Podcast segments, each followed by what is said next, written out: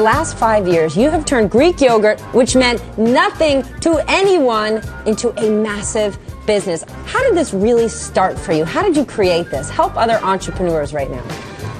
You know, I never went to business school. I never worked for anyone before. I don't have an experience of running businesses. You never got a paycheck from any other corporate? No. No. This is Lee Habib, and this is Our American Stories. And we were just listening to an interviewer speaking with Chobani Yogurt founder Hamdi Ulukaya, a Turkish immigrant who indeed took Greek yogurt from virtually non existence in American culture to a dominant staple in literally just a few years. Its market share from less than 1% of all yogurt sold in 2007 to get this, more than 50% in 2013. There may not ever have been anything like this in terms of an industry and a revolution in an industry. Now, yeah, it's yogurt, but my goodness, it's a big category, as you'll find out in this remarkable story. And we're excited that Hamdi is the latest profile in our American Dreamer series. And we love this series. Our favorite, by the way, on the American Dreamer series, our great hour spent with auto racing legend Mario Andretti. And go to our website at ouramericannetwork.org. Listen to that hour. Mario spent an hour with us, actually more, and we we captured one of the great American dreamer stories. He came from Italy with nothing and turned himself and the family name into one of the great auto racing names in world history. And we'll start this story by hearing Hamdi talk about his early life.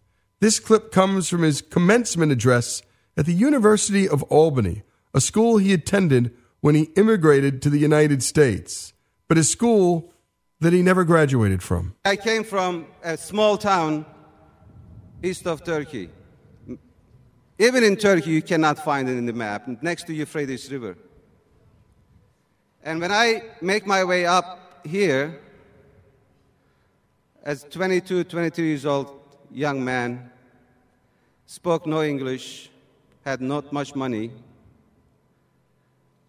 and I was confused, I was scared, I had a ton of question mark in my head. I really didn't know what the next day is going to be like. And I remember walking around the campus here in downtown.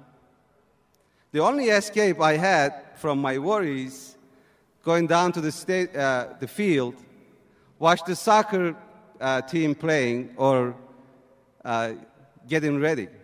I love the game when I grow up. And I would always think, what if I can be part of this team?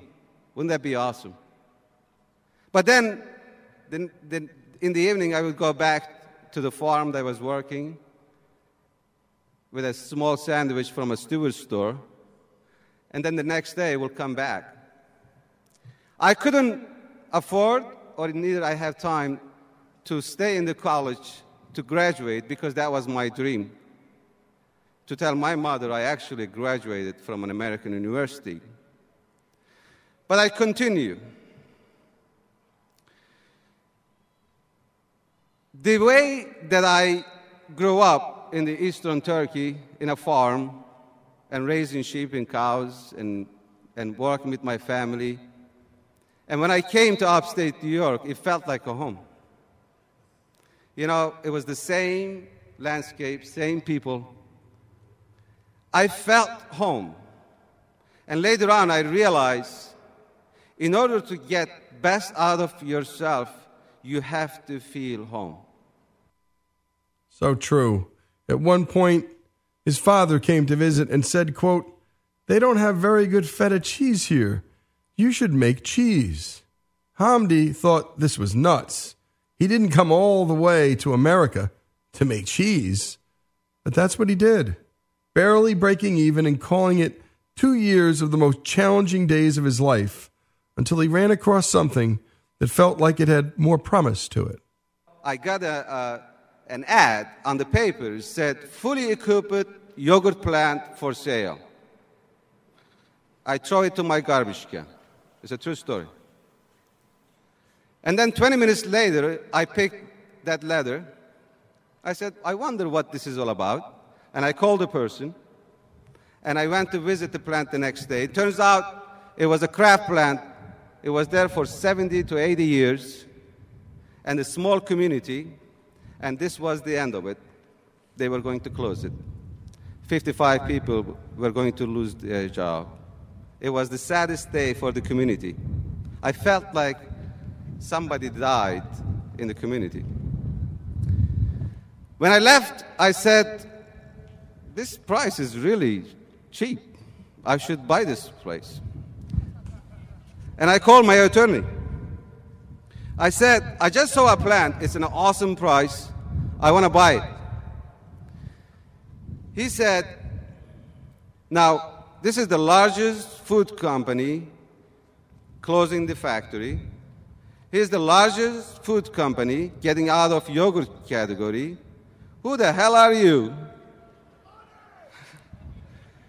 To think that you could do something out of it.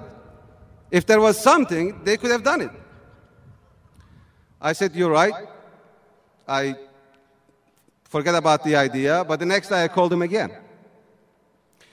So finally, he tried to convince me. He told me, You have a, another big problem. He said, You have no money. Uh, that's not a big problem. And you could always figure it out. August 15, 2005, I had a key for this old factory, and I hired five people from that 50 by. I remember the days I was in the campus. I said, Polish sh- cow. What did I do again? How am I going to turn this around? And what he did next, you're about to hear. We're talking about the life of Hamdi Ulukaya. And this is one great American Dreamer segment. This is Our American Stories. More with Hamdi's story after these messages.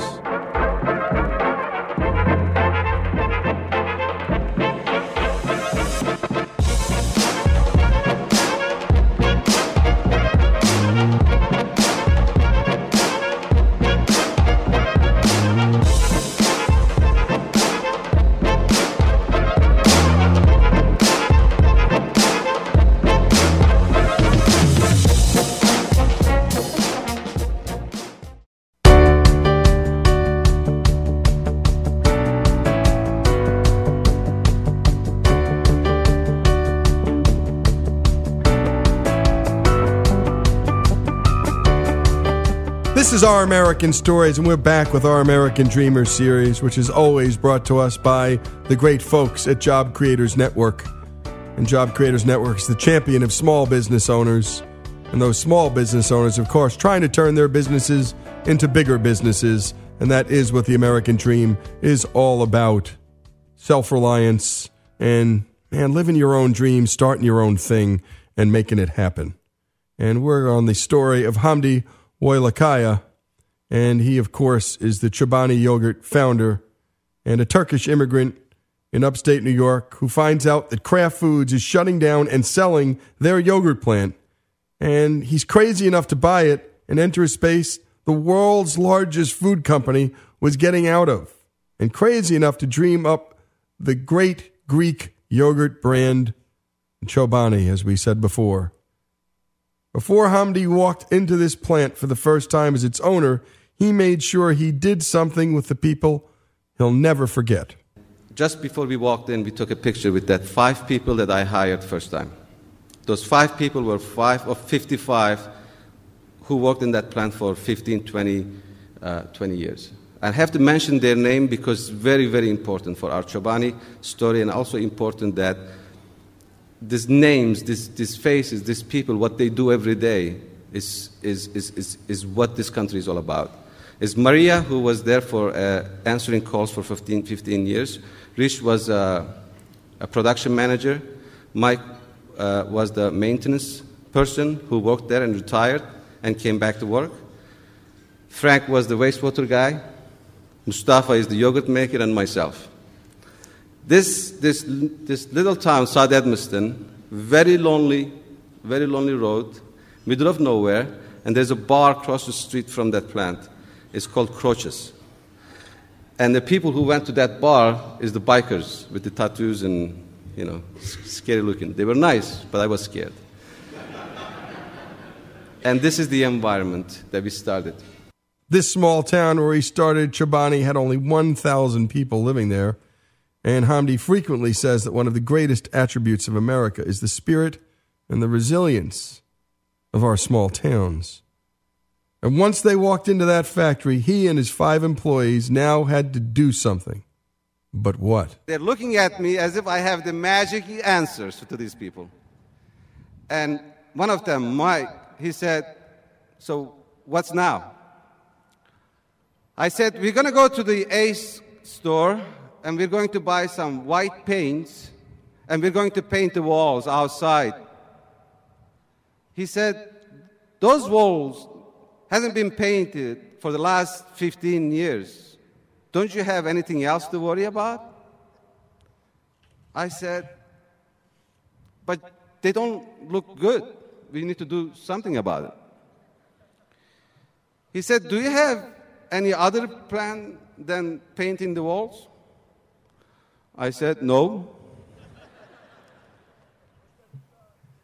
But my friends, one of the best things I've done in 2005, in summer of 2005, is start painting the wall. I didn't have a lot of answers and I didn't have an idea, but that summer we paint those walls best than ever. It's still there. But along the way, I came up more ideas. I came up with what I am going to do. I start searching.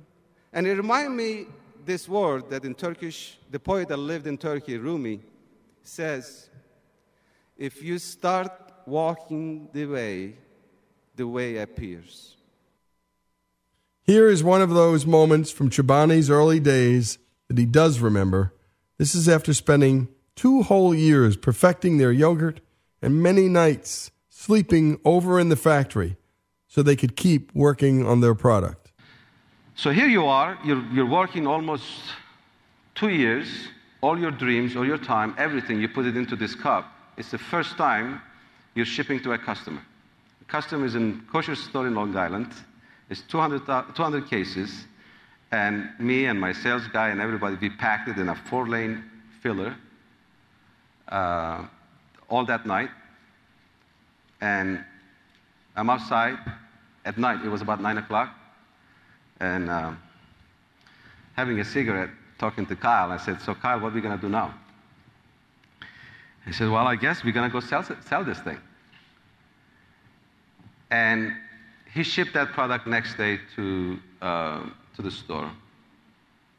The week that I waited was the longest week I can ever remember. Now, somebody's going to sell me, end of that week, is you get something good, or you have something decent, awesome, or nobody's buying.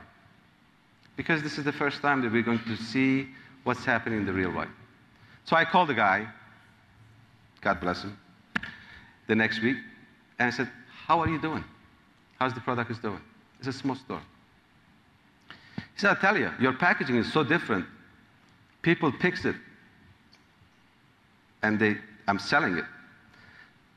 I said, is it the same people are buying it or is it different people are buying it? It's important for me. He said, basically, same people are buying it and they're telling other people to buy it. So I'm going to give you another order. That was his 450 cases. This is a good sign. Really good sign.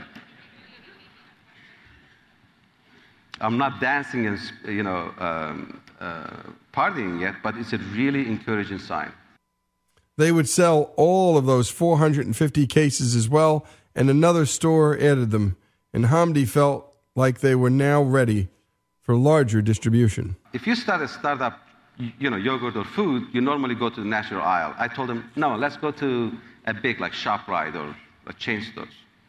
And he says, Hamdi, we have to pay fee to put the product into the shelf. We don't have that kind of money. Twenty, thirty thousand dollars per cup to put into the shelf. So, so we go to the buyer in ShopRite and then we say, you know, we have four, four or five strawberry, blueberry, peach, vanilla, and plain. Five. So you want to put five SKUs into your shelf, you know, $200,000. $200,000? We don't have $200,000, but here's what we're going to do. We promise this is going to sell.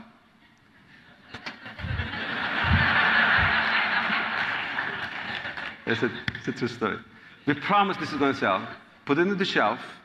Every week, you can cut, you know, 10% from this 200,000. So, so the guys like, laugh like hysterically. This must be something that never came up before. And he says, So what if it doesn't sell? We said, We're going to give you the factory.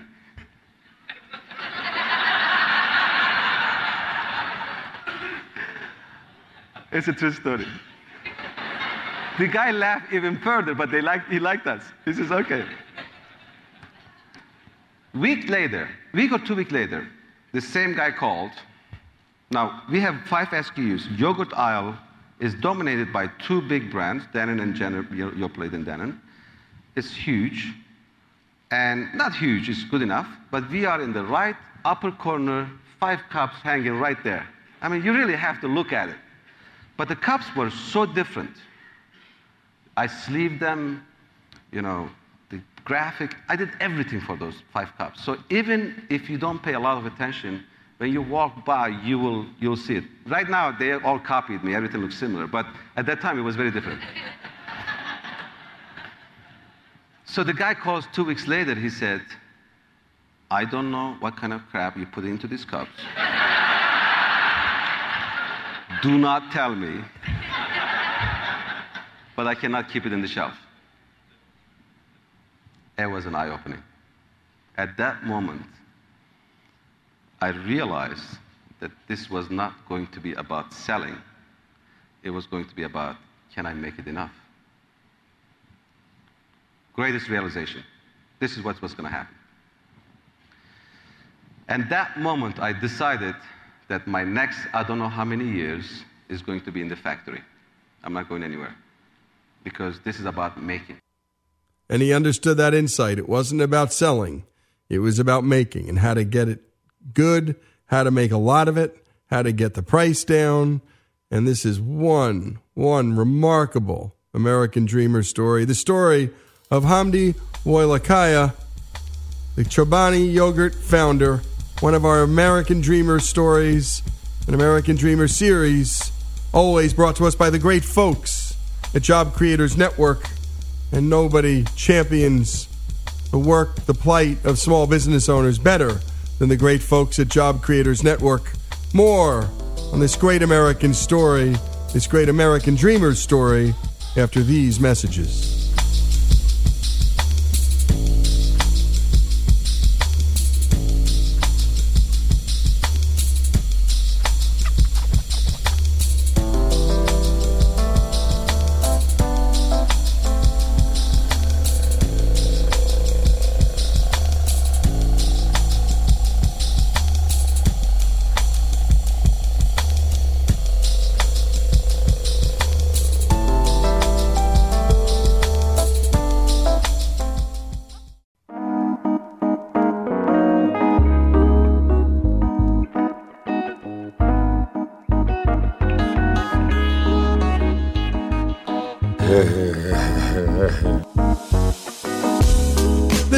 American stories, and we continue with a terrific story, a terrific American dreamer story. Hamdi Ulukaya, and his story is remarkable. The founder of Chobani Yogurt, him challenging two giants in the food business. And by the way, usually what happens in these stories is the guy brings up that company to a certain level, and in come the big guys and they buy it and then they market it and they distribute it. Not a case with Chobani. And by the way, as always, these American Dreamer stories are brought to us by the great folks at Job Creators Network. There's no better place, no better institution fighting for small business and small business owners, fighting the red tape that gets in the way of small business owners, tax policy that stops small businesses from growing they're the heartbeat, the lifeblood of America, small business owners. And my goodness, the hurdles they face just trying to stay open and keep their doors open, it's never been tougher. And so Job Creators Network is out there fighting the fight for small business owners all across this great country. And so here's Hamdi in 2014 speaking at an Inc. magazine conference about their wild growth and how they changed the yogurt landscape against all odds. We have gone from five people to 3,000 people. We went from like a few million dollars in, you know, in 2007 sales to over a billion dollars in sales in 2012. We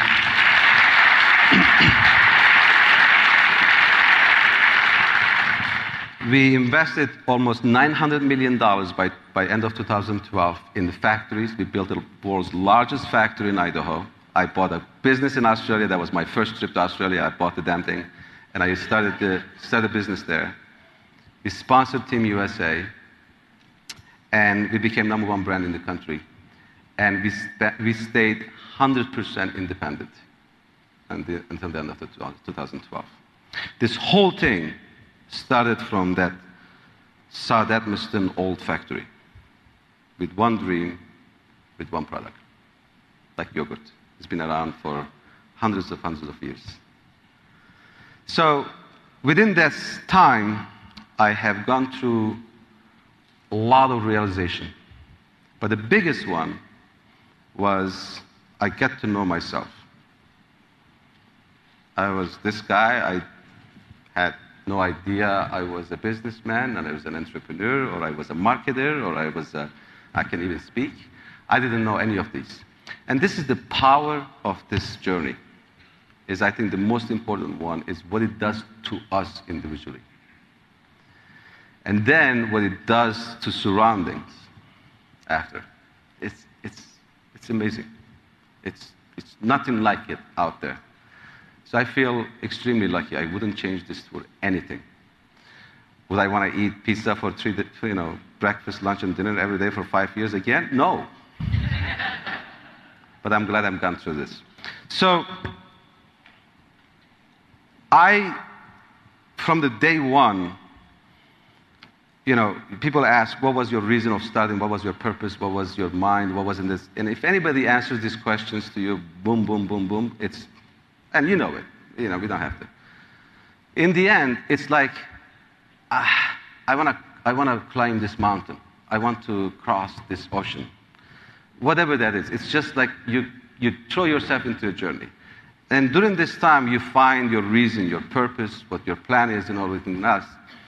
Um, but you have to, I found out that you have to find a way to elevate yourself, to be above common sense. Because we cannot do what we have done with the mirror or with the glasses of common sense. What they teach in the schools, what the report says, what the market research says, we cannot do it with that view. We have to think something differently. And that is usually an emotional shift.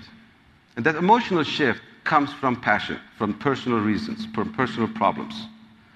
So when you're elevated, then you're not looking at opportunity or problem or a dream from a common, uh, common perspective.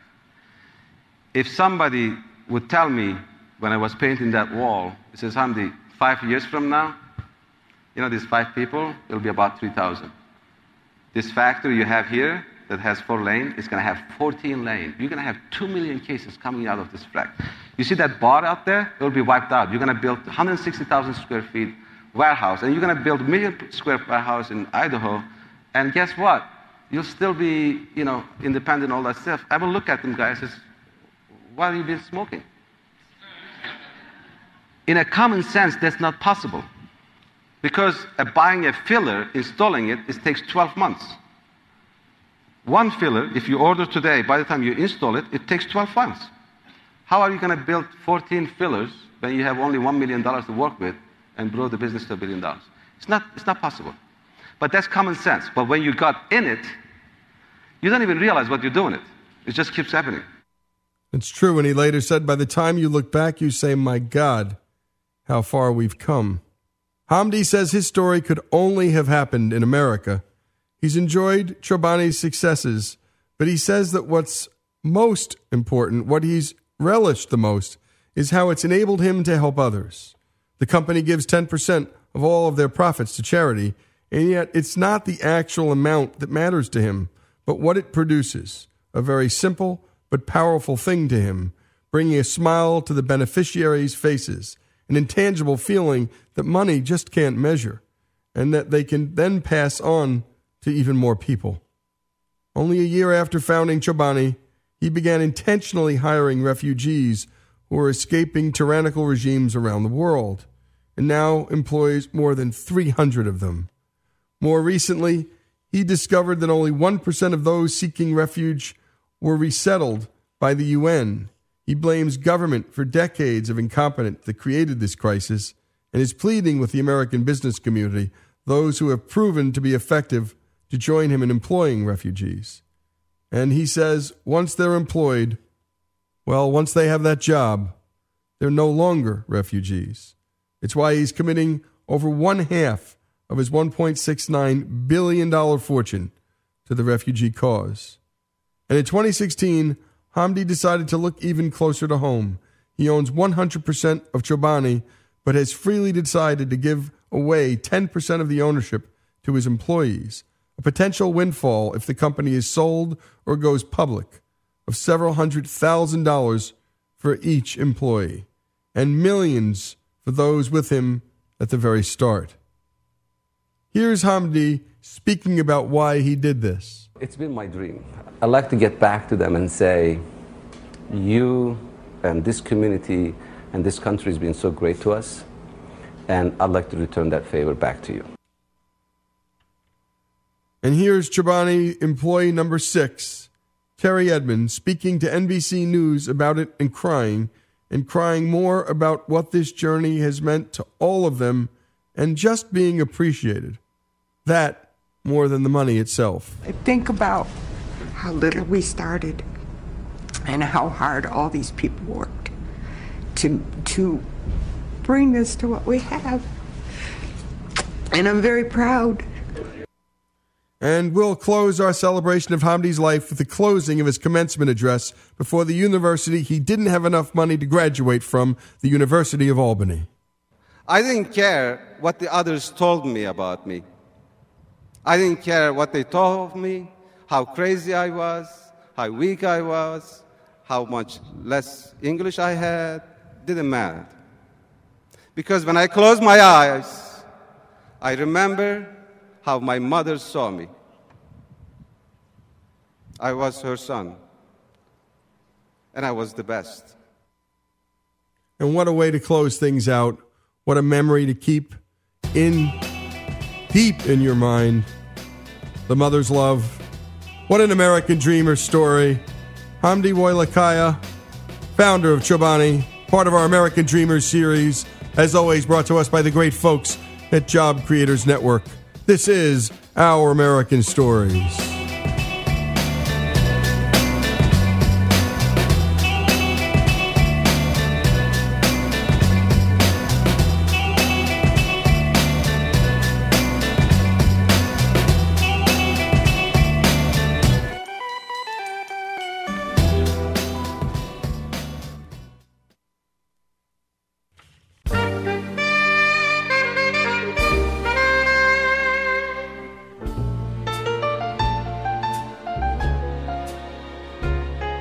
Our American Stories, and now it's time for our Voices of Main Street segment brought to us by the great folks at Job Creators Network. There's nothing like seeing a small business succeed. And when a small business can save a town, oh my goodness, that's even better. And today we're talking about a family business that did just that. It became an internet sensation, revived a dying hobby, and brought new life to the small town of Hamilton, Missouri. Quilting involves sewing large pieces of fabric together to make a thick and comfortable blanket, a hobby that 21 million people nationwide enjoy. Missouri Star Quilt Company started off to stave off boredom and turned into a global quilting sensation. Shadrach, one of our Hillsdale interns, has the details.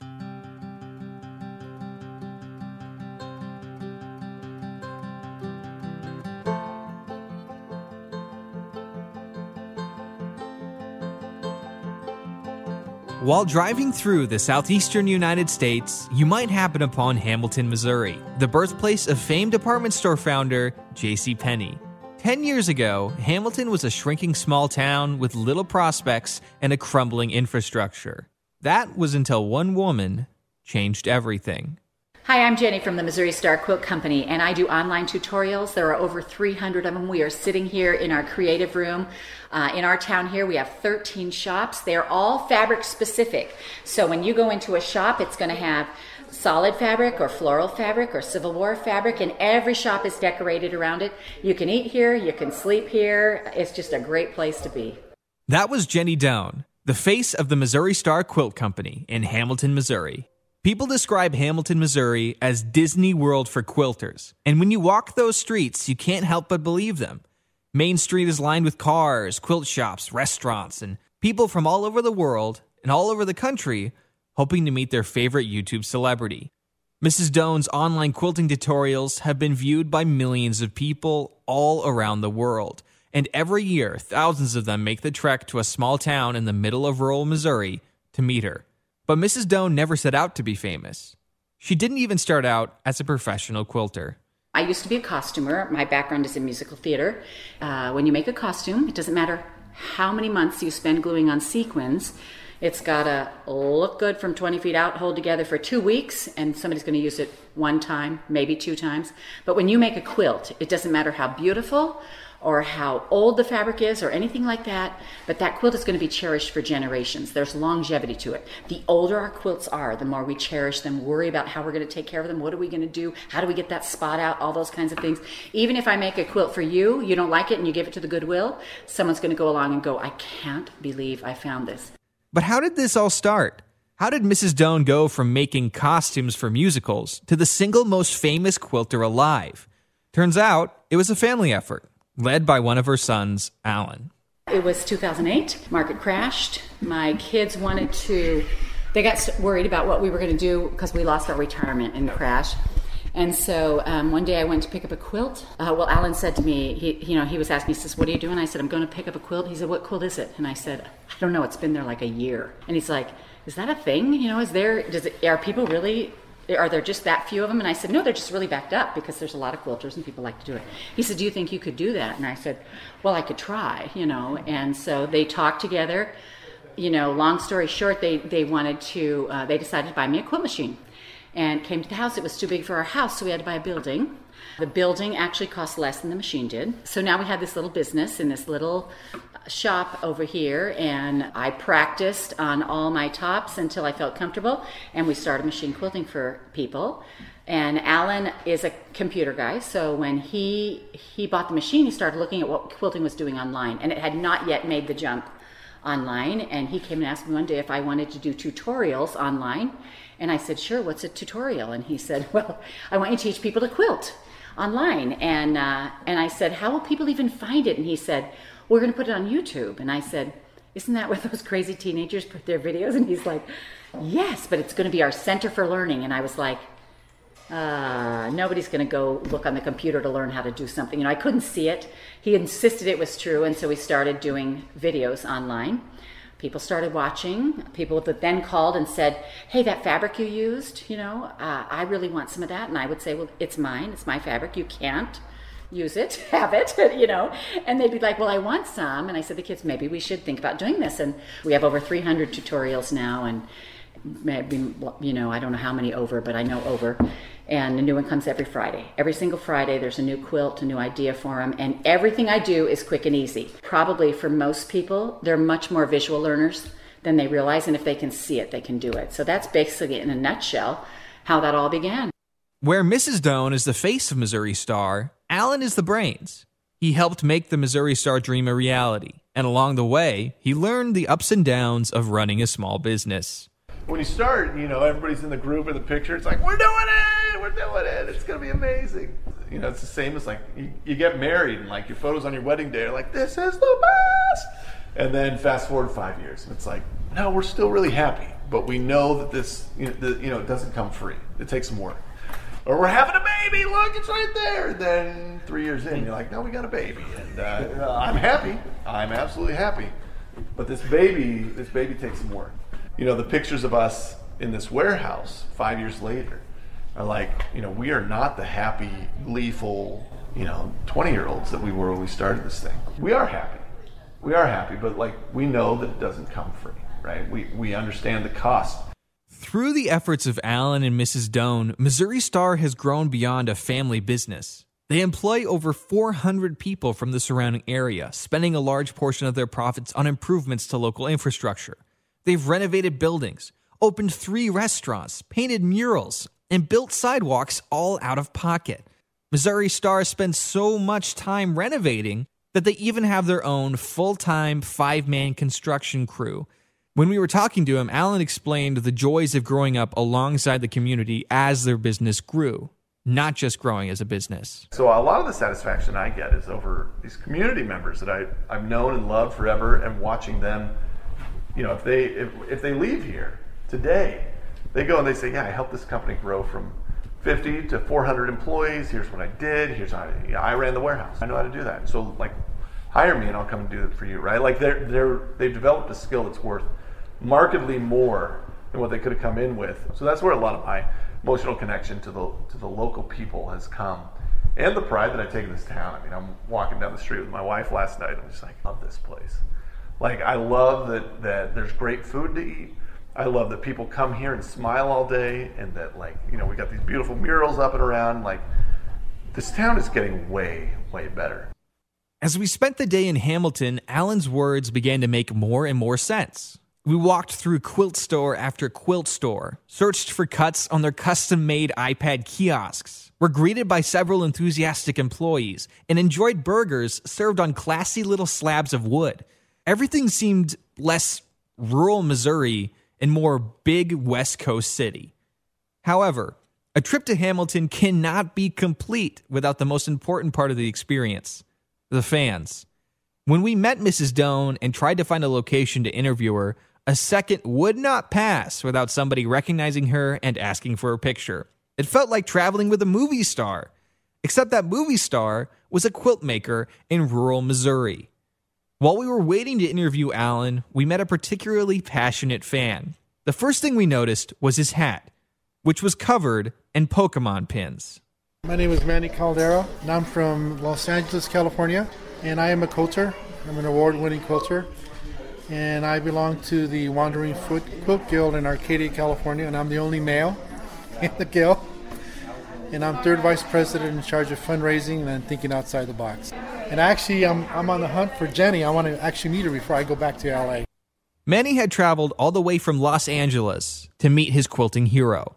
This man was so invested in Missouri Star and what the Does were doing that he traveled nearly 2,000 miles to see it. We asked some employees how far people traveled to visit Hamilton, and the furthest they could remember was Australia. That's halfway across the world to visit the quilting capital of the United States. Mrs. Doan believed that all of this travel was far from a coincidence. So one of the one of the fun things for me is that um, since we've kind of taken this on, there are a lot of communities that say, "Why don't you come to our community and do this?" And I'm like, "You can do this for your community." People our age, my age, um, we are we have more time and we drive to see things. My husband and I drove three hours to see the world's largest pecan. It was concrete, but it got us there. Now, um, people drive to see the world's largest ball of string if everything, if when people got there, it, be, it was the center place for string cheese and stringed instruments and stringed art and everything macrame and everything embroidery and yarn was in that town and that town became the center for string it would be huge people would be coming from all over to go there and i just kind of feel like uh, that's what we've done a little bit here what people don't realize there's you know there's always people who don't love change but what they don't realize is there's always change. You're either growing or dying. This was not at all our plan to begin with. The plan was to keep mother and dad out of their basement. And now, many years and quilts later, Hamilton, Missouri has more quilt shops than any other town in the United States. What started as a hobby has redefined the quilting business and revitalized a small town. A far cry from trying to keep busy during the recession. And what a great story. Thanks for bringing that to us, Shadrach, and thanks to Hillsdale College for loaning their young, talented people to us for the summer. And what a story, folks. Jenny and her family, 400 employees, one small town changed forever. That's just the power of small business to change lives. And, well, we love the folks at Job Creators Network who continually try and improve the lives of small business to fight back regulations and taxes so small business owners can grow their businesses and impact the lives around them. You can learn more about Job Creators Network at defendmainstreet.com. The Missouri Star Quilt Company story here on our American Stories.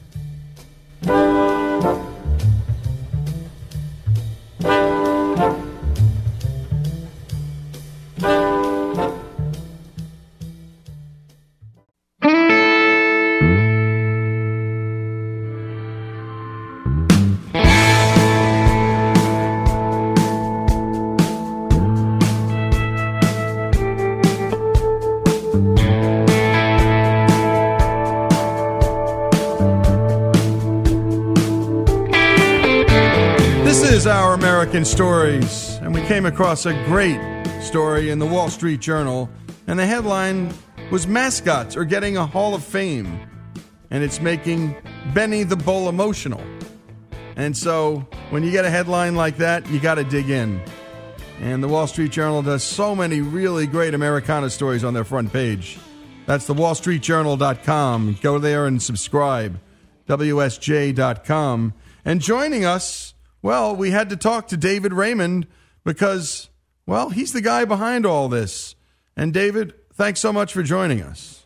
It's my pleasure. It's great to be here. And anytime that we're talking about furry fun, um, I, I got to be a part of it. Well, David, to start with, you were the original Phillie Phanatic from 1978 to 1993. And bless your heart, if I could be any mascot anywhere, I would have wanted to be the Phillie Phanatic what fun watching him or her. Was there ever a her do his or her well, thing? Yeah, yeah, there actually is. There's there's uh, Phoebe who is the Phanatic's mother, and Phyllis who is. Um, let's just call her his special interest. uh-huh.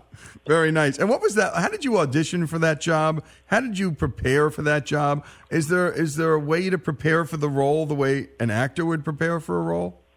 Well, it's it's funny, you know, with what we do with our business. You know, we we find and performers, train performers. We place performers a full time job. Um, uh, we we help the um, uh, the Los Angeles Clippers fill their new performer position, um, and and we do it quite frequently. So there's a real process now. But back when I started, I, I was the guy that was dumb enough to say yes to having a 300 pound green furry Muppet entertain the same fans that booed the Easter Bunny. So um, I was low man on the totem pole. I was an intern from in 76 and 77 with the Phillies and 78 when they created what looked like a very bad idea on paper.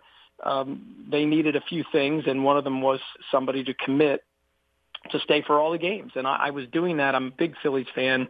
Um, I have very good friends with the Carpenter family who, who owned the ball club before Bill Giles and his group purchased it and um, you know it was a it was a dream for me to be there as an intern. I, and I was doing the worst jobs you can imagine. So I figured, you know, so what? I figured this thing will last for a couple of weeks and and it'll be panned in the media. And but I can always say I was the guy that first put on that crazy costume that they that they threw away. So uh, so there was no plan, there was no preparation. Frankly, I had to go to the Phillies and say, what is it that you want me to do? And and they said, go out and have fun. And when I went when I went running out of the room after they told me that because I thought, wow, this is great. I'm getting paid to have fun. They screamed at me, G-rated fun, because they were they just told a college student to go have a good time, and that was his prime directive. So, um, you know, no no real plan. It, it, we were just um, it, we were just throwing stuff up on the wall, and this was one of those things that stuck. And what a beautiful thing, and what a beautiful prerogative to be given. I mean, you had a clean slate. You could just about do anything you wanted to do in front of thousands and thousands of people, and you got to hang out in a ballpark. Oh yeah, and and what was even more exciting for somebody my age, you know, 20 years old at the time, um, was that you know I was a huge uh, baseball fan and I was a huge Phillies fan. I got to mingle and and mix and get to know um, the, the Phillies players and and had some still have some long standing friendships with them, uh, and then met the the visiting players, even though they didn't know who I was, but they, they knew who the Phanatic was, and I it was like living the dream and and actually for a little bit pretending uh, like I was a member of a major league baseball team or I was like a player. So so that was the you know the icing on the cake. It was, and you got you got to see some pretty great teams. There were some really great Philadelphia Philly team, Phillies teams during that time, weren't there?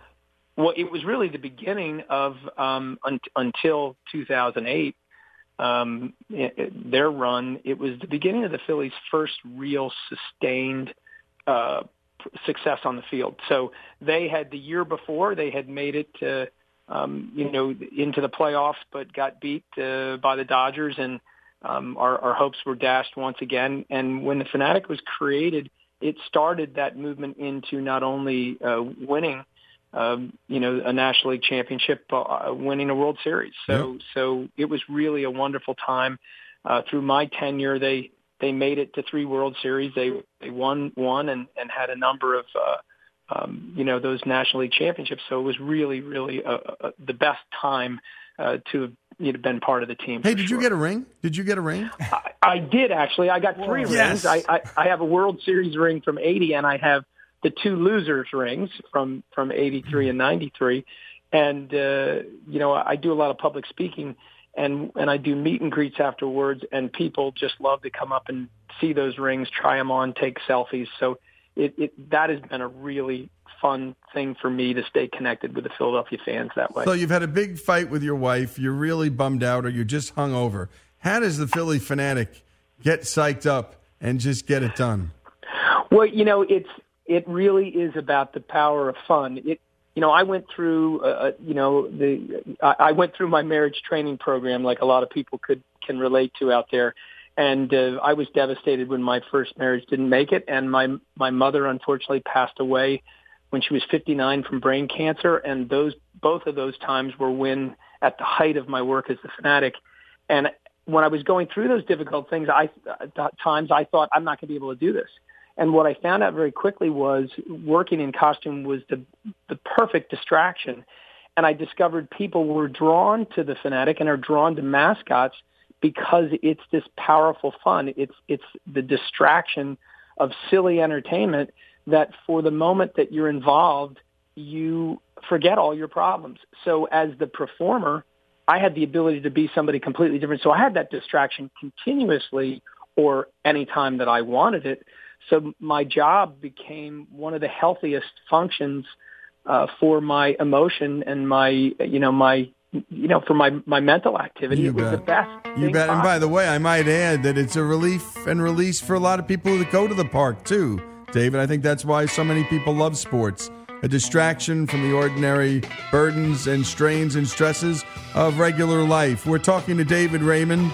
And by the way, I love your title, The Emperor of Fun and Games at Raymond Entertainment Group. And he's also the founder of the Mascot Hall of Fame. We'll get into that in a bit after these messages. This is Lee Habib. This is our American Stories.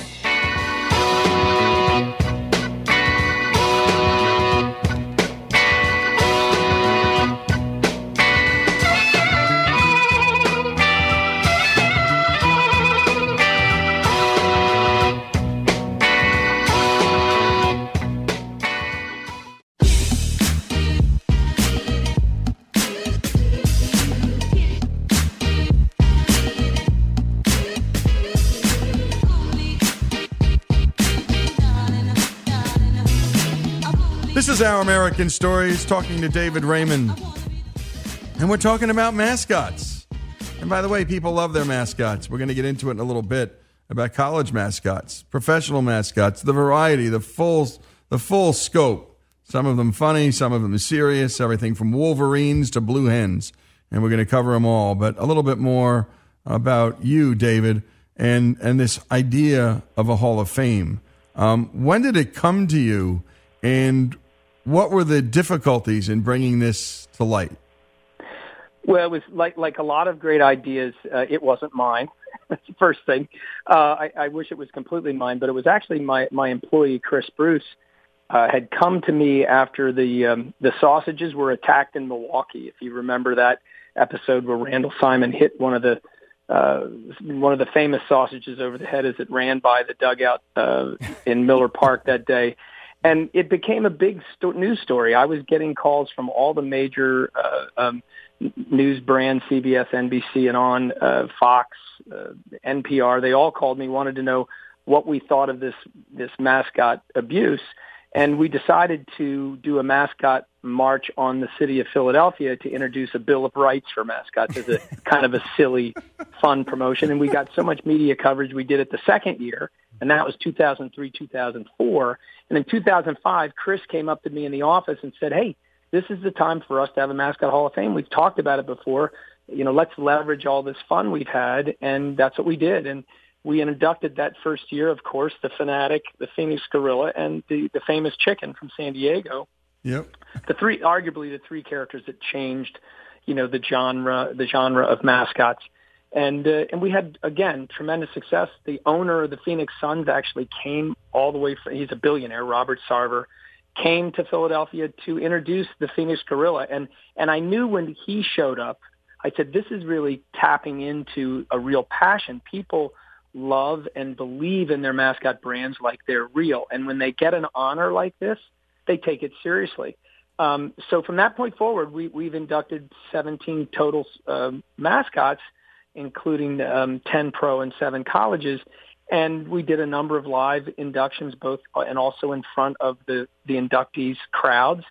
And the city of Whiting called me about four years ago and said, "We want you here. We're the silly little wacky city that could, and and it's a perfect, you know, entertainment piece for us. We're building an entertainment complex. We've we've built a beautiful uh, lakefront on Lake Michigan. There, it's only 30 miles south uh, east of Chicago and um, in Northwest Indiana, and it was perfect. You know, we went there, we met with the mayor, and sure enough, here we are, groundbreaking. The, the bulldozers just dug the hole the other day, and uh, in 2018, early, we're going to open the doors to the Mascot Hall of Fame. Well, I love some of the puns here. There's a lot of physical education happening there, and the fur is coming. And but the thing is, it's not just all fun and games. In the article, in the Wall Street Journal article, I'm going to read just a touch to you because it's so good.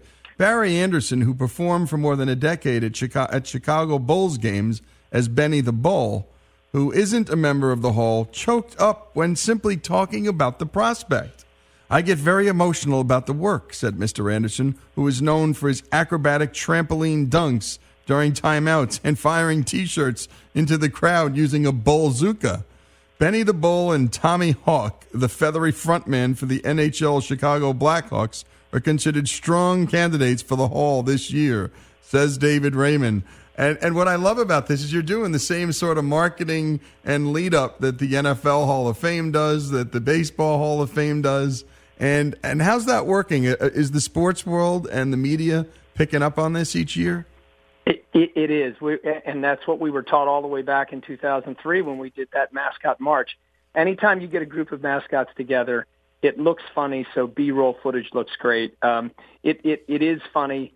Um, it, it's, it's a perfect story as a kicker at the end of a broadcast, and, and we just continue to get that type of excitement.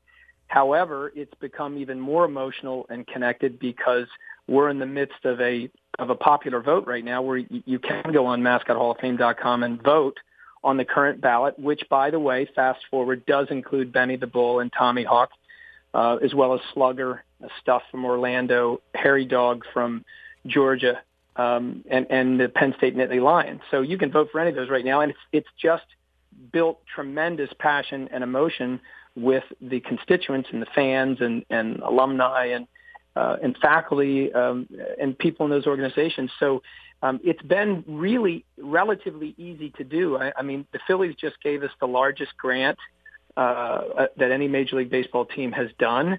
Uh, we're going to other all other major league organizations and asking for philanthropic support. It's it's a nonprofit organization, Yep. um, and we're we're teaching STEM and STEAM principles to elementary school kids as the backdrop of the educational piece to probably what would be best described as the Disney of mascots. It's going to be an unbelievable environment for families and people want to come back again and again. It's just really a wonderful, um, wonderful facility. And we're talking to David Raymond, and MascotHallOfFame.com is where you can go. He also runs Raymond Entertainment Group. They're in the serious business of developing and creating full character branding programs and mascots for sports teams, colleges, and universities. and also corporations. And actually, uh, our American stories, we're going to need a mascot too. So we'll have to talk about that offline. you know, one of the funny stories I like is my goodness, people are really politicking for this, like the Oscars. Jazz Bear from the Utah Jazz, bas- Jazz basketball team submitted a video in which Utah Senator Orrin Hatch extolled the mascot's significance in the community. And the video ends with a camera panning out to reveal Jazz Bear polishing the senator's shoes. That's really good. I love this It- it- stuff. It is good, and you, and you know, just it, Lee, it's interesting with the you know with the political climate we're in, with um, you know with all kinds of um, push and pull, the, whatever side that you're on, um, and, and some nastiness for sure. You know, maybe the end of some political correctness that that cuts down on creativity. And when you see a guy like Orrin Hatch willing to you know have a little bit of fun in a video that's a little less reverent and he does it because it's part of a mascot routine that is what mascots do it, it, it we step off of our perch for a minute and say yeah i can have a little bit of fun and if it can if we can get somebody like Orrin Hatch to poke some fun at himself you know we're we're i mean i as the Phanatic i i ran into uh, ted kennedy and ethel kennedy and and and worked with all kinds of celebrities and, and politicians and every single one of them stops for a moment, gets a hug and a kiss and a high five from from a mascot. So it, it works. It really is powerful. Exactly. Let's talk about some of the some of the work you do developing mascots and the like. What what goes into that? Somebody calls you up and says, you know, we're we're thinking about you know something, and I mean, how do how does how does somebody pitch you? How do you do your work? How do you do your business? Well, the first the first thing that happened, I mean, we use we use our backstory as being experts in the business and 38 years of, of being successful. That's how we get people to us. But when they start with us, they all want to know what it looks like, and we tell them quickly what it looks like is about fourth or fifth on the priority list. The, first thing that you need to do is you need to plan for success, you know, like any other business venture. But second, the most important thing that you do is it's about storytelling. So we tell all of our clients to go back and try to develop the concept of a story that connects with their their organization, their their alumni, their fans, their community, and build a story that automatically will have buy-in from those audience uh, touch points. Uh, Disney taught that. You know, Disney said, you know, when Bambi's mother gets killed in the first few minutes uh, of that movie, you think, my gosh, this is a this is a cartoon movie done by Disney, and here's a you know a mother gets murdered in front of its of its young. Uh, how can that be Disney? Well, Disney got you to care about the characters. So for us, it's storytelling and making a flawed character that people can relate to and that they'll care about. If you do those things, you will have a wonderful, powerful character brand. And by the way, it's not always fun and games. You know, a lot of these mascots, like the great, you know, characters, the old cartoon characters like Wiley. Coyote, I mean, they have a little devilish side and playful side to them. And sometimes there are even some fights. Talk about that line the, the mascot has to draw between being too nice and being a little devilish. Well, it's you're you're right. I mean, it, it tempers flare uh, when there's passion. So I, I've seen more mascot, actual, real mascot fights in the collegiate environment because of of, of how passionate and important those games are. Um, but you know, there's occasional fan that's had a few uh, adult beverages that decides that he doesn't like the mascot. Uh, you know, putting his arm around his girlfriend. Um, so you, it, it's a sixth sense that you have, or it's common sense that you have to try to keep your wits about you. And, and, and one thing is to make sure you take breaks before you get tired, because when you get tired, you make bad decisions. But it's a dangerous environment. I mean, there's been a lot of uh, mascot injuries, so so it's not the easiest job in the world. You got to be safe and take care of yourself and, and use your common sense. You bet. And when we come back, we're going to run through a whole bunch of mascots, some of the favorites here on the show, and we're going to tell a mascot story about Ole Miss Mascot, Colonel Reb, who was sort of put in a lockbox, and then their new mascot had to come in, and, well, nobody likes the new mascot. And what's it like to be a mascot that's not loved? That's got to be a bummer. This is Our American Stories, the Mascot Hall of Fame. More after these messages.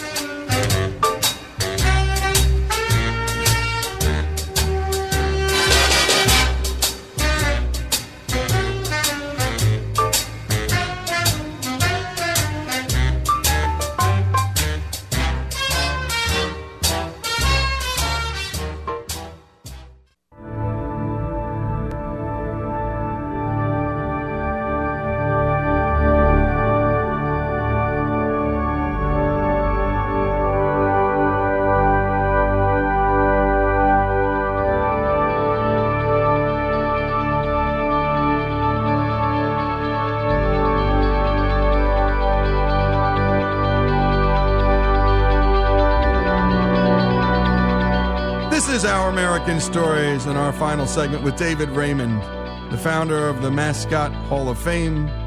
He also runs Raymond Entertainment Group, and that's RaymondEG.com.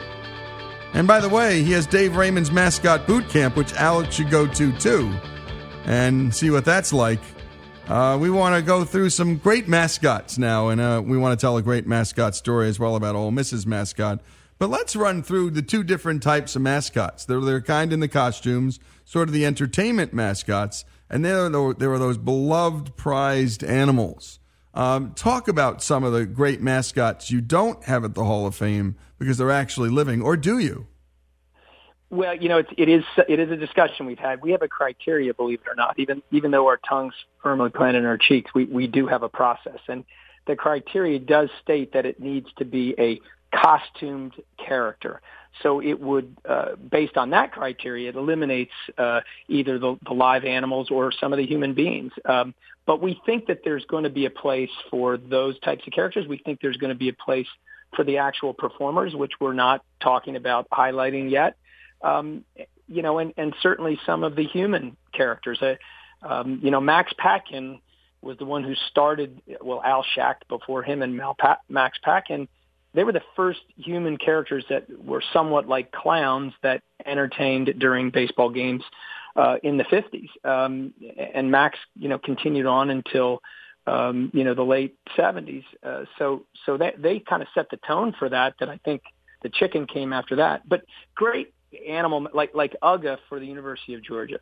Um, and Hairy Dawg happens to be the, the the costume character that's on the ballot this year. But Uga you know, there's a long line of these revered uh, bulldogs that are actually buried uh, right uh, as part of the stadium complex where people go as a pilgrimage to see the graves of the Ugas. I mean, it's wonderful love and passion.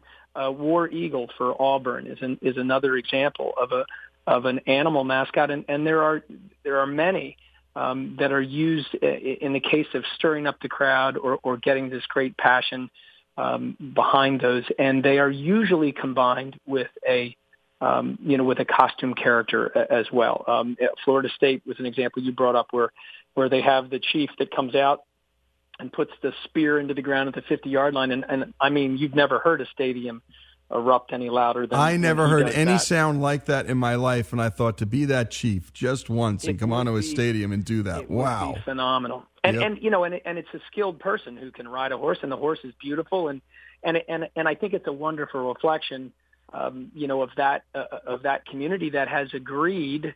Uh, that they appreciate that type of reverence that uh, Florida State gives them, and and that's why they were not struck down by the NCAA's uh, requirement to do so because um, you know that that Indian uh, tribe had had said this is something that's reverent and revered, and, and we appreciate that type of illustration. Yep. So so it works. I mean, it, you know, political correctness aside, there's times when these things work because of the pure passion and understanding of the fan base. You bet. And so let's rip through, and I know you can't be partial in these matters, but talk about some of the, the, the, the great characters through history and up to the present uh, in college and in pro sports, uh, and, and particularly which sports do the best job at this. And which sports have the most mascots? Is football? Does football do a better job? Has baseball uh, do a better job?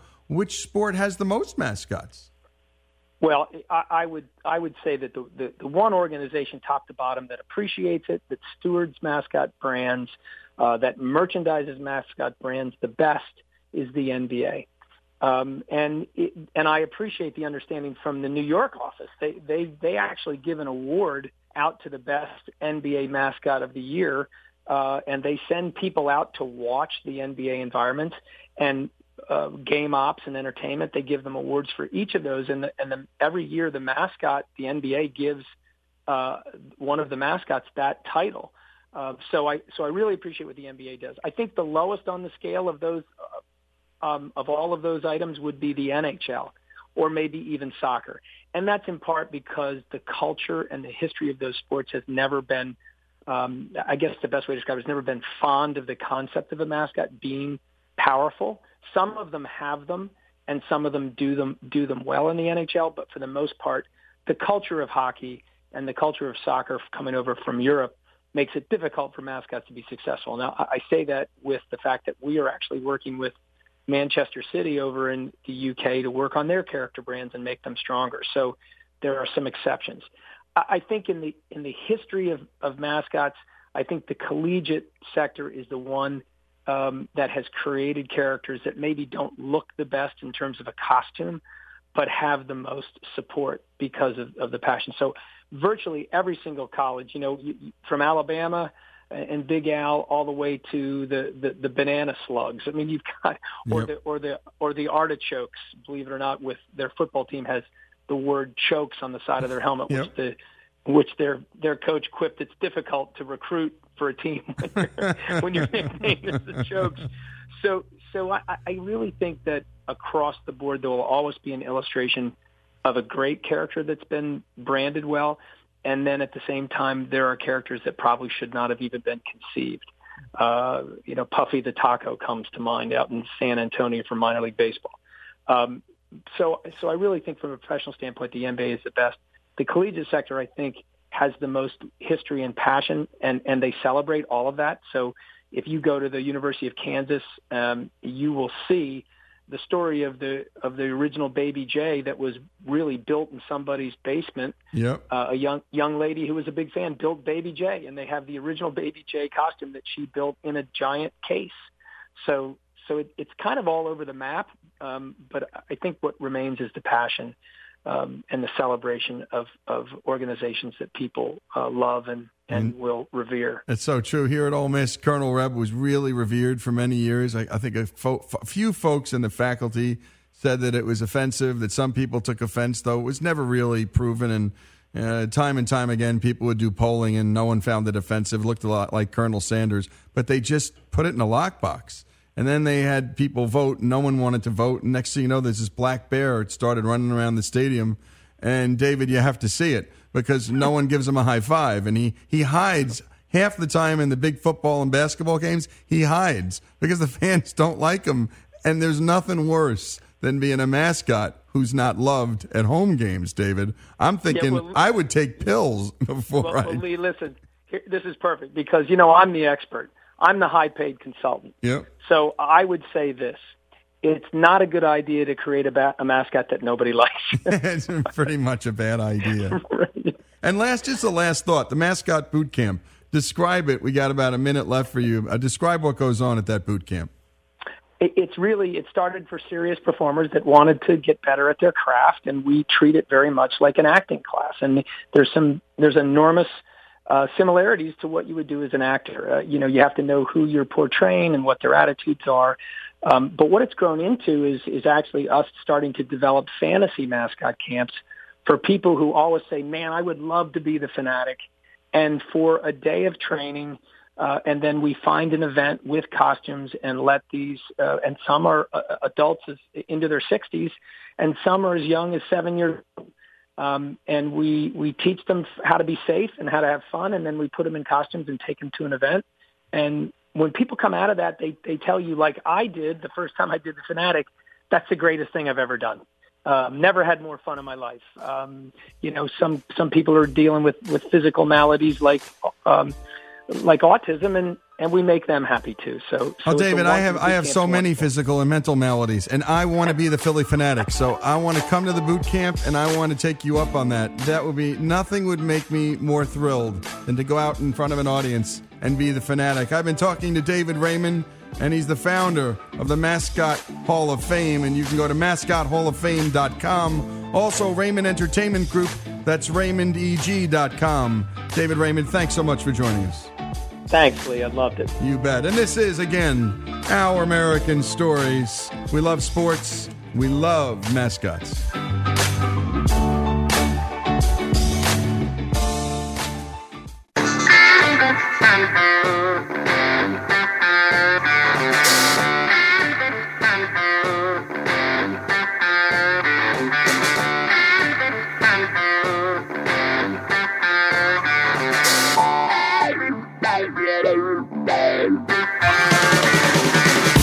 is Our American Stories, and we've been talking about mascots because of a terrific piece in the Wall Street Journal about the mascot Hall of Fame, and there's nothing more American than sports and the way we, well, the way we put so much of our energy and passion into it. Some people think it's silly. I think it's just fantastic. And David Raymond had joined us for the last few segments, and he's the founder of the Mascot Hall of Fame.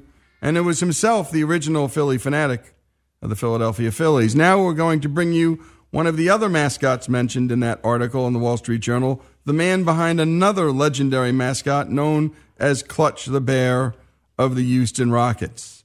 And joining us now is Robert Boudwin. Thank you for joining us. Oh, thanks for having me on, guys. I really appreciate it. Oh, you bet. And should we call you the artist formerly known as Clutch? Yeah, the deadmascot.com, the artist formerly known as clutch.com, robertboudwin.com. I answer to all these names at all these websites. Excellent. So I love it. I love it. so tell us how you got to be Clutch. How did this happen? You know, I think my story is very similar to a lot of professional mascots. You know, there's only about 125 guys nationwide that do this full time for a living. And I think the vast majority would kind of say that they fell into it. Uh, it's not like you set out as a child uh, to be a mascot performer uh, as a profession. Um, I didn't even know it was a profession when I started doing it in high school and then got to Delaware at the university. I grew up in the suburbs of Philly, did it for the Wissahickon High School. I was the Trojan. Um, I wore a, I, my face showed and I wore body armor and painted my face and wore a kilt. And then when I got to college, I started the mascot there, the University of Delaware Blue Hen, uh, UD character in 1993. And just kind of met some cheerleaders freshman year, told them I did it in high school, and they said, yeah, you should try out. Uh, so I did, and I, I won the role, did it in, in high school or college, and then started to realize that there's guys that did this full-time year-round as a profession. Uh, and that's kind of when I started aspiring to do it. Uh, met Dave Raymond that you mentioned earlier, who uh, has been on your program. He was the original Phanatic. He had just retired when I started the character at Delaware, but his father was our football coach, Tubby Raymond, and uh, Dave was on the sidelines all the time. So I kind of looked up to Dave as a uh, trailblazer and, uh, you know, kind of a founder of the profession. Uh, and uh, then I kind of realized that people do do this and uh, started auditioning uh, for jobs come uh, the summer after my junior year and won the Rockets audition in 1995 and uh, kind of went to school to be an accountant, but came out wearing fur. Unbelievable. And, uh, spent, spent 21 years at the Rockets, uh, and I got to be honest with you, um, I by far this career by far exceeded my wildest dreams. I, you know, I first got into it to kind of be funny and goof around and be center of attention in a costume, and that license to kind of break the, the rules of social engagement, invade people's space, and uh, improv. But in the time that I've spent here, I've gotten to do so much more with it. We've done 1,750 school shows in front of 1.2 million Houston youth. I did a school show last year. A teacher came up to me at the end of it and said, man, that show was even better the second time around. And I said, oh, were you a teacher at the school, uh, you know, that I did the year before and transferred? And she said, no, I saw it in fourth grade. so uh, it, it made me feel both insulted that I'm now 42 yep. and uh, like I in, like I affected a generation of Houstonians with their their education. Uh, we wrote seven different storybooks. I've traveled the globe to 12 different countries, performed on armed forces entertainment tours on military bases overseas. Uh, it's just been a wonderful experience, and uh, the Houstonians that have allowed me into their hearts over the years I thank immensely. That's fantastic. Uh, you know, you received yeah. attention in an internet meme that involved a man being shot down during a halftime marriage proposal at a Rockets game in 2008 after the woman said no and stormed off the court. Tell us what happened next. Well, um, without divulging any trade secrets, uh, some of those bits are staged, some aren't.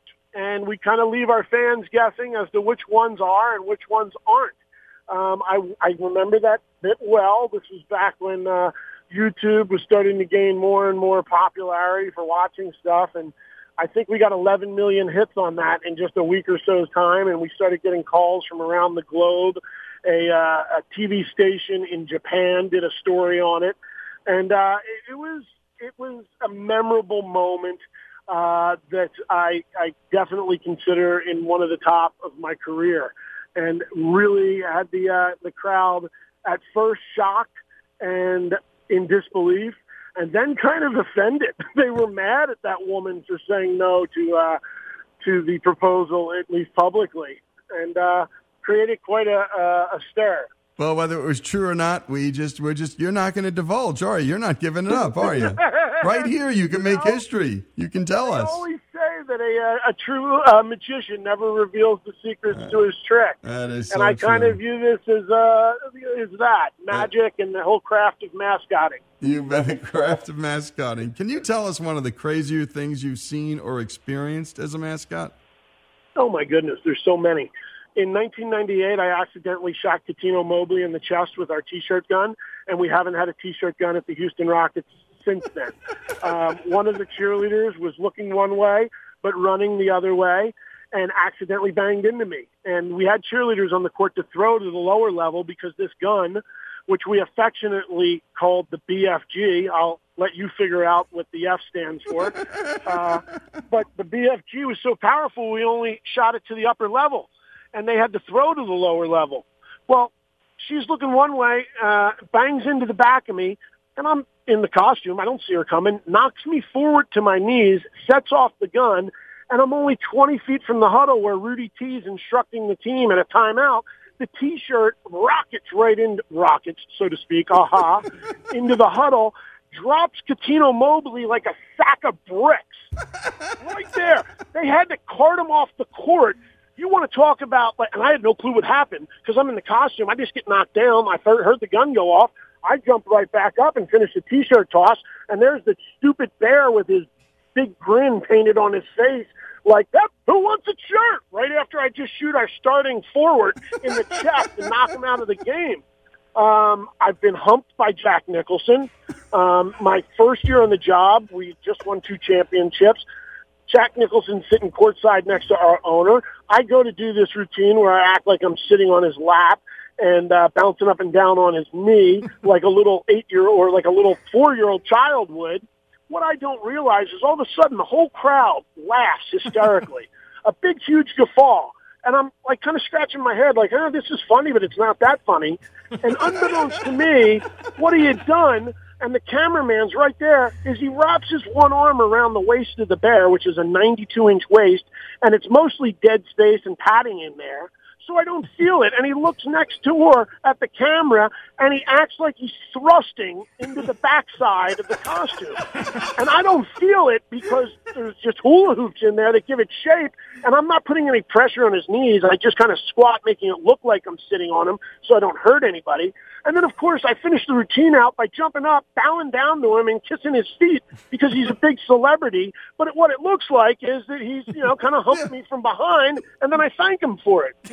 Um, you know, I, I could go on and on about the stories. I ruined an MLK Day parade by accident one time.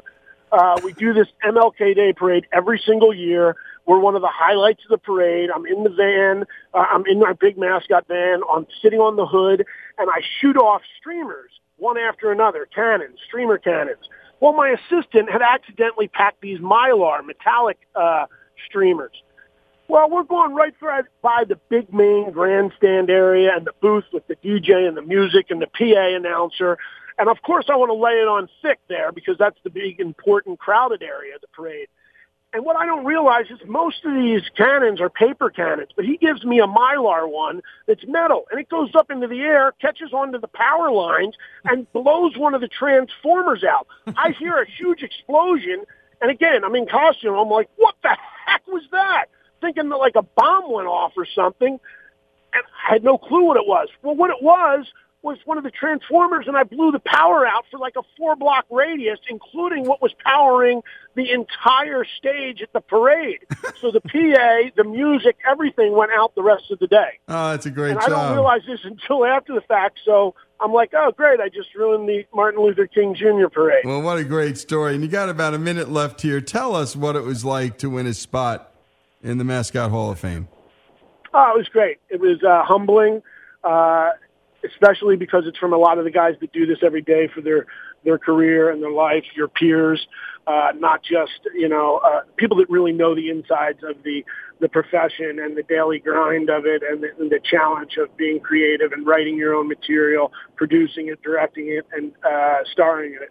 Uh, so it was humbling. It was great. It was one of the great honors of my career. I can't wait to see them uh, finish construction on it and visit it up in Whiting, Indiana. Uh, so it, it, was, it was great. Well, we look forward to meeting you there. We want to be there when, when the induction occurs. We've been talking to Robert Boudwin, and he is the artist formerly known as Clutch. And you can go to robertboudwin.com and catch up with his life, where he is at. And thank you for those great, great stories, Robert. Man, I appreciate it. Thanks for having me on. I'm doing inspirational speaking now as a career in marketing consulting. So, any of your listeners out there that uh, would like to reach out to me for a speech or for some consulting help, I would love to entertain uh, a discussion with them. You bet. That's robertboudwin.com, and that's Robert, B O U D W I N.com. The artist formerly known as Clutch, and that is Clutch from the Houston Rockets, their dear and endearing mascot. This is Our American Stories.